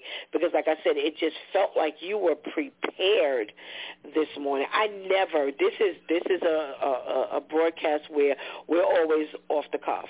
We have nothing prepared. There are so many times when I have like a topic and be- before we could even get there it has taken off. So even the planned topic doesn't even get addressed a lot of times. So I guess just give God thanks for your obedience and you're allowing the Holy Spirit to guide and dictate what you give us. So you, you, you have been a blessing again to us. Thank you so very much, Courtney. And we pray you have a blessed day. We'll talk soon. Amen. Amen. All righty. Enjoy. Okay. Oh, my goodness. Was, I loved it. I was so upset when all of that noise was in the beginning. Oh, I was like, it's killing me. And I was like, all right, God, you got to do something because she's saying such good stuff. And we can't hear this, or we got to hear all of this other stuff. So it was fantastic. Uh, Courtney did a fantastic job. So giving God thanks for her. You know, when we ended Friday, we ended with uh, you know, the men were on and we uh, spoke to Brother Al briefly. And, you know, he gave us, you know, some information as to what was going to happen on Saturday. And uh, I have him and our lady Tamika on the phone this morning.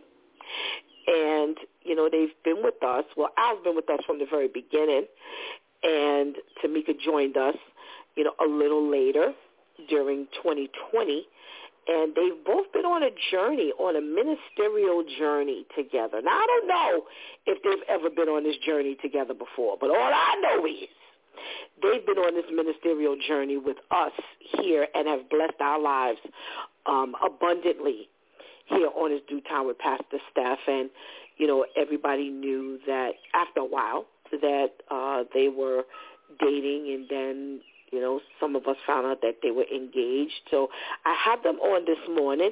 Good morning. Chop chop of the morning. Chop chop of the morning. Good morning. Good morning. Good morning. So I only hear one voice. Where's the other voice? Monday, Monday morning. All of the festivities have transpired. I'm a little crickety cry. Oh, okay. I thought we weren't gonna get that this morning. I thought you had, you know, you were above that at this point. but thank you, God, that uh, we still got our Monday morning jingle in there. So, you know, you have an announcement to make, so I'll stop talking so you can speak. yes.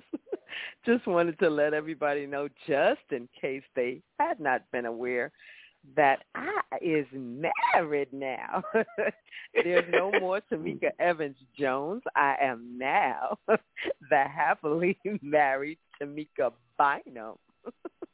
wow. Oh, What say you, Brother Al?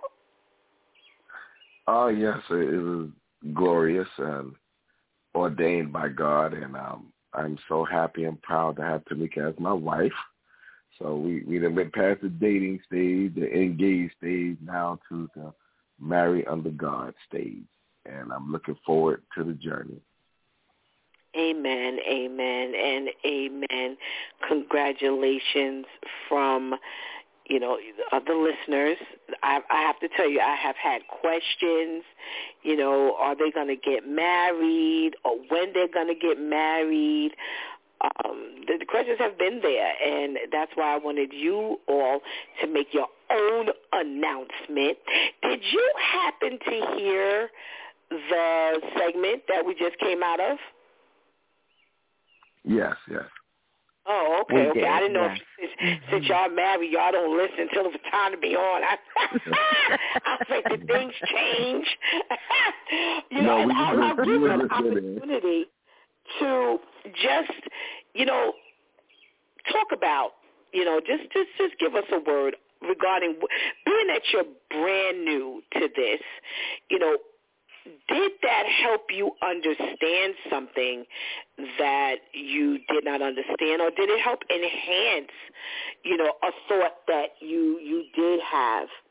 Um and uh, you know what? I'm going to start with you brother al purposely you know, she talked about, Courtney talked about praying for your husband's future. And why do you think that's important overall? That Tamika now, you know, now that you have that wife that can be praying for you, you know, you two spoke about that um, this this during the the wedding um, the festivities.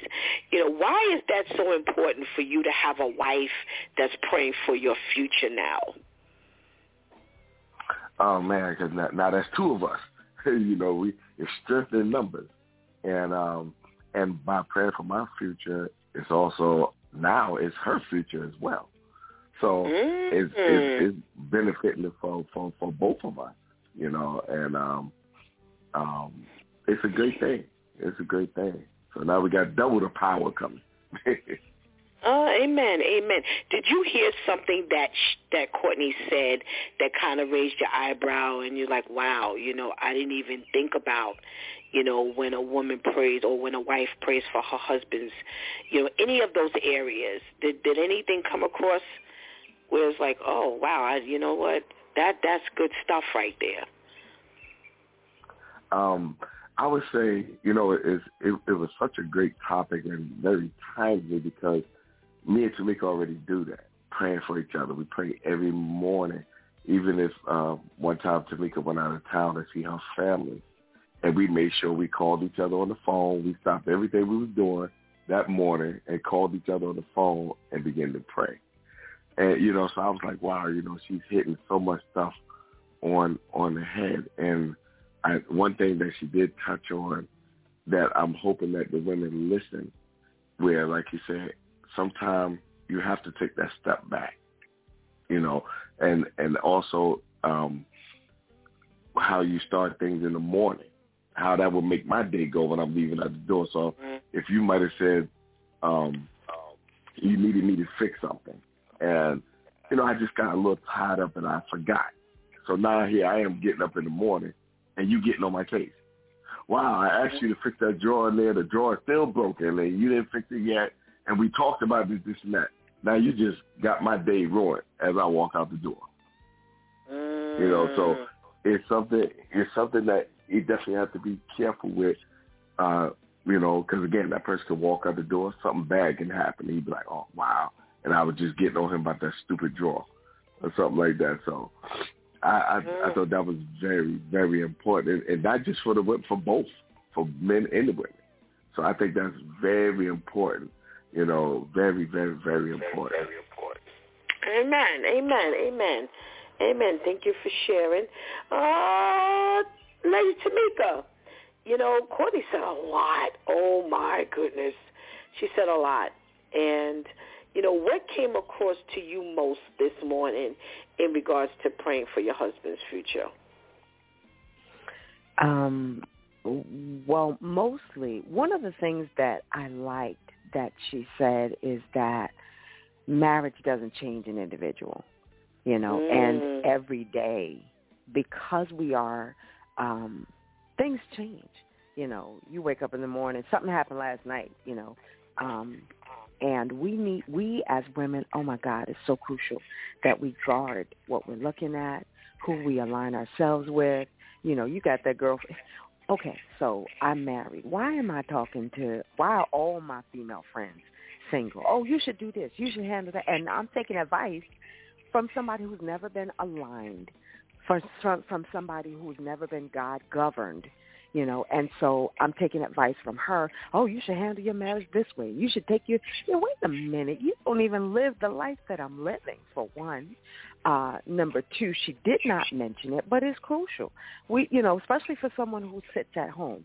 I work from home, you know, and so I have access to a television if I want to, you know, and shows like BET Her or uh, what's another one, Lifetime, where day in and day out, over and over, over. There are all types of things that transpire. He did this, and you know, she she did this, and Snap is another one. You know, um, the female version.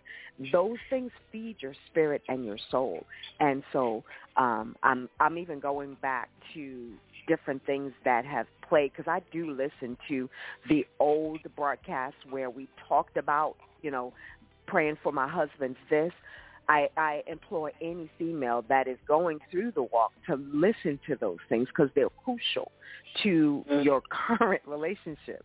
Right. Um, and so it's important that you pray for you, pray for your spouse. It's crucial that you pay for pray for his future because his future everything that aligns his future ultimately affects you. And so you need to be on point so that we can be on point. Amen, amen, amen. Well, God bless you too. We give God thanks that, you know, we were able to be a part of that, you know, even a smaller part of that journey, um, you know, with the two of you and to know that you have landed here, you know, as Mr. and Mrs., you know, we give God thanks and we are very proud of you. We salute you. We're happy for you and we pray you have a blessed beginning a blessed middle, and a blessed ending. Have a wonderful day. Thank you so much for joining us today. Thank you Oh, so yes. much. I just wanted to say Oh, something uh, really quick before we go. Oops. Okay, sure. um, I I just wanted to say thank you because anyone that's been listening, that's been a fervent listener, listener, you know, when you first brought me on, I said, well, you know, Al and I are not married, we're dating. You know, this is why that portion was important to guard yourself, govern your heart, because it doesn't happen overnight, and you as the woman need to get yourself ready You know, it doesn't happen when you get married. It happens years before. And when God is moving, he does things in a miraculous way. And so if you have got God as your head, trust and believe. You cannot go wrong. Amen. So I appreciate Amen. and honor you. Thank you. You're welcome. Amen. Amen. And I only do, you know, what the Lord has given me to do. You know, you were a listener. You listened all the time. And, you know, the Lord just had me invite you on and then you ended up being a DEW Time crew member. you know, and I can't thank you enough for just being obedient to what God uh, called you to do. And to know that that's why when I stood up on Saturday, I said, we have a special relationship. I don't care what happened with any one of your people. The three of us have a special relationship. Amen. We do. Amen. We have a special relationship because you know a lot of a lot of marriages you don't minister together, and to Mhm. watch you Mhm. grow on on the broadcast was an amazing experience. So thank you so much. Thank you so much for all you taught everybody else in watching what they could view week by week. You know, we know a whole lot happens behind the scenes, but what you allowed, you know, the listeners to be invited into was was was really was a blessing. So thank you, thank you, and we deem you two a blessing to our lives. We pray for you um, Amen. continually. You again have a blessed one. Thank you so much for saying that. Thank you. Amen. Amen. Yes, All yes. right. And Pastor Steph, and Pastor Steph, I'm sorry. Just I just want to give one quick advice to the to the listeners who who are uh, going toward this journey of uh, dating and going towards marriage. My my advice to you is to let God guide you. Period. Nothing else. No friends. No family. Let God Amen. guide you and and pray. And prayer works. I'm telling you. Um, when I got to the venue, um, our wedding was starting at four o'clock. I got to the venue at twelve, and everybody wondered why did you get there so early? And nobody knew the re- my purpose of getting there early was to pray and anoint that building and everybody that was in that building. So I walked Amen. around the building praying on the inside and the outside and to anoint because I know the devil, the enemy was going to be busy. I already knew that. So I did that. And um and, and like you said, and listen to God. There, there was one time, real quick, there was one time where I got up, me and Tamika did our normal prayer, and I was I got up a little bit late. I'm rushing to get to work, and as I'm getting myself and getting, you know, and I said, okay, baby, I gotta go. And, and Tamika stopped me. I said, what happened? She come in the back room, and she come running back out there with some oil. She said, oh, God told me to anoint you before you go out the door. So I I, I was obedient. I stopped everything, even though I was running late, and I let, allowed her to do what God told her to do, and then I went out the door. So please listen to God. He will not steer you wrong. Adam in your life, listen, and everything will go smoothly. Amen. Amen. Thank you so much for that piece of advice. Thank you. And we pray you two have a blessed day. Okay, you too. Thank you. Bless Thank you. All right. Thank you. Uh, we got our switch tip that we have to immediately go into. And we give God thanks for those words of encouragement, advice. And good morning, Shantice. Good morning. Good morning. You're truly at the top of the hour. Thank you so much for joining us this morning. What you got for us today? Today I have the switch for Shantice where we make the switch from the streets to our godly seat.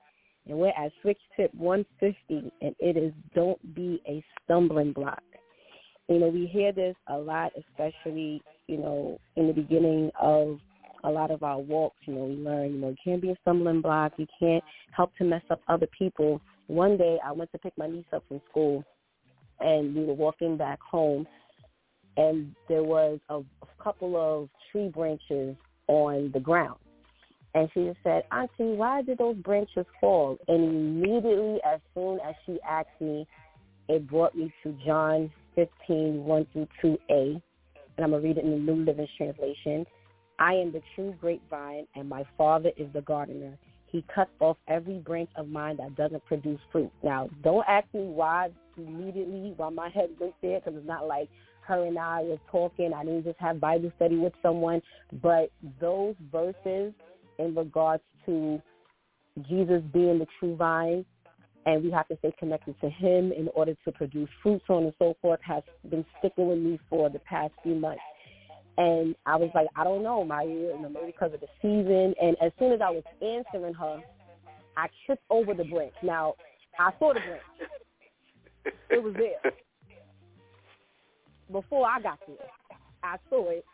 And even if I didn't see it, she brought my attention to it when she asked me, Auntie, why do these branches fall from the tree? And somehow I still end up tripping over the branch almost with my life. And as soon as I did that and kind of laughed, like, how did I just trip over this branch? I saw about 15 feet before I even got to it. Immediately, I was like, you can't be a stumbling block. Again, please don't ask me how this immediately came to my mind. I cannot tell you. Second Corinthians 6, 3, New Living Translation reads, we live in such a way that no one will stumble because of us and no one will find fault with our ministry. Each of us have a ministry.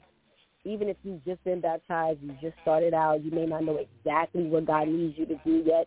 You have a ministry. You are a walking ministry. Off the bat, we know that we are responsible for now sharing what Jesus and God is doing in our lives, what he has done, how he got us to the point where we decided to say yes to him, his will, and his way, got baptized, and now we are choosing to be on this walk and face the challenges, so on and so forth. So even if you don't know ultimately what he wants you to do, regardless of the fact, we know that it will always entail that part.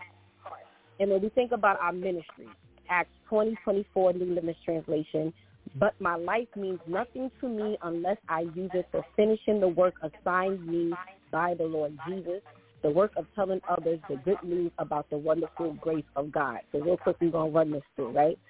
We are nothing. We are only trash, according to the world, if we are not connected to the person who is the way, the truth, and the life, which is Jesus. Okay, we are connected to him. We are the branch on his vine. And if we do not produce the fruit, meaning if we do not continue to be obedient and disciplined and consistent and faithful and and we repent, we will be cut off. When we are cut off from Jesus, you will automatically become a stumbling block. Please do not try to fool yourself in believing otherwise. How do I know this? Not only because of the word blatantly saying this, but we have an automatic responsibility of letting people know who Jesus is. How can we let people know who Jesus is if we are now cut off from him? So not only are we a stumbling block to ourselves, now we help other people to trip even though they see us coming. See how crazy it is? And maybe that's why I tripped over that branch I saw. Our ministry, a 24-7 job. We have to make sure that we are committed to doing the work that Jesus has assigned to us. If we need that constant reminder, pay attention to what Jesus does. Even after his resurrection, he's sitting on the right-hand side of God. He is still doing the job that God has handed him to do. So we have to make sure we're making the conscious decision of making the switch from being a stumbling block to making sure we stay connected to the vine, making sure we do not just cut off so that we are not a stumbling block and making sure that we are fulfilling the ministry that God has handed us. Thank you, Pastor Steph. Thank you, Shantice. Thank you so much for those words of wisdom, and we pray you have a blessed day. Thank you, too. Thank you. Wow. You know, I, I, I marvel at God. In two hours, in two quick hours, we can we can be fed so much in two quick hours. And you know, I noticed that being on the broadcast has really prepared me for even Sabbath day. You know, I remember years ago, man, they used because we, you know, we go sunset to sunset. It seemed like some churches wouldn't let out until sunset. like, Lord, good Lord, you know, we we weren't like that. You know, we stayed in. You know, we had lengthy days. Some days a little lengthier than others, but it was never this. We had to stay until sunset. Now, you know, they don't stay in as long, but, you know, still you know, in conversing with people, people believe that, you know, because the day belongs to the Lord, you got to be in there literally all day. And and how how I've, you know, God has dealt with me, I realize that you need to be able to condense but be powerful. You can condense but be powerful. And because of me being on the broadcast, I have to watch the clock. Because and, and it's it's such a cute platform. You know, they give you this on air, you know, light like you see on TV. You know, um, they give you your your clock that goes backwards. So you have to constantly watch the time because you don't want to be in mid sentence and you get cut off. I think that may have happened like one time in, in all the time, and, and I remember why it happened. But you know, in all the three years, happy anniversary, by the way. You know, May 11th, it's DEW Time with Pastor Steph crossed over three years. God is amazing. And again, you know, just knowing that I don't have to be up at the pulpit all day. I'm not rushing but we have Sabbath school, we have a break, we have divine worship, you know, and we don't have to have an afternoon session because I know that what God has given me to give this congregation, what the congregation has participated in has been full. And if we, you know, go, you know, a little longer, we go a little longer, you know, but the fellowship of lunch and things like that, that's like crucial because you can't, you know, fellowship while you're having service because you're supposed to be focused on service. So you can't do both. But I say that to say, you know, two hours carries us through the day. When I hang up and disconnect from this broadcast, I'm set for the day because I start off my morning with prayer. I set the the the the the, uh, the two hours, you know, we have, and then you know afterwards I'll do whatever reading or studying, you know, and it doesn't have the same regimen after that every day, but at the end of the day, it all gets done. And you know, people have spent probably look at me and go, well, when does she have a chance to do? I, I, I get it in. But again, I've learned to condense because if it's so powerful, it will take you through the whole entire day because it sets your mind, like Courtney said, you know, when you start your day off like that, it sets the tone for the rest of the day. I don't have to be in the Word for the rest of the day because what I've gotten from the DEW time crew members, from the guests, from what God has given me to give out, has set the tone for Stephanie for the rest of the day. And I am so full when I leave this broadcast. I am so full when I leave this broadcast that it's like I'm overwhelmed, and that's not in a bad way, believe it or not, but overwhelmed, overflowing, just God has given me so much, and I I say to you all the time, God, I'm growing, I'm learning, I'm thriving. God has promised increase, and I'm getting this increase. I'm able to give. You know, you, the passion that you hear from me is uncompromisable. I'm not, when it comes to God, I don't care who's mad. I don't care who's happy. I don't care who's joyful. I don't care who's unhappy. I don't care who's disappointed. I don't care. You ain't messing with what God has given Stephanie. And whatever he's given Stephanie, it is my charge to give it to you. So when it comes across the way it comes across, don't question it. When it comes across the way it comes across, understand that I have been full and filled up I am full and it now has to be released. And it's going to be released. If it's you, then it's you. If it's someone else, then it's someone else. But you better believe that by the time I leave this broadcast, I am just, I, I mean, I am bursting. And I invite you to let the Lord deal with you the same way. You've been listening to It's DEW Time with Pastor Steph. Join us Monday through Friday from 7 a.m. to 9 a.m. where we discuss matters of the heart, mind, and spirit. As you go through your day, be sure to set your mind on things that are above, not on things that are on the earth. They will only serve as a distraction. Remember, prayer changes things. It's Pastor Steph.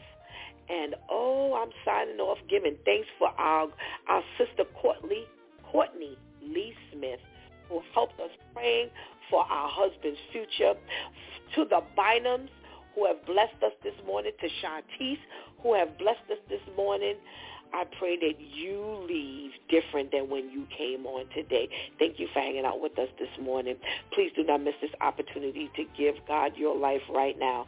Please do not miss this opportunity to um, just strengthen that relationship with the Lord right now because later is not promised to any of us. Until tomorrow, God spares, where it's Let's Talk About It Tuesday Church Folk Day. Until then, I love you.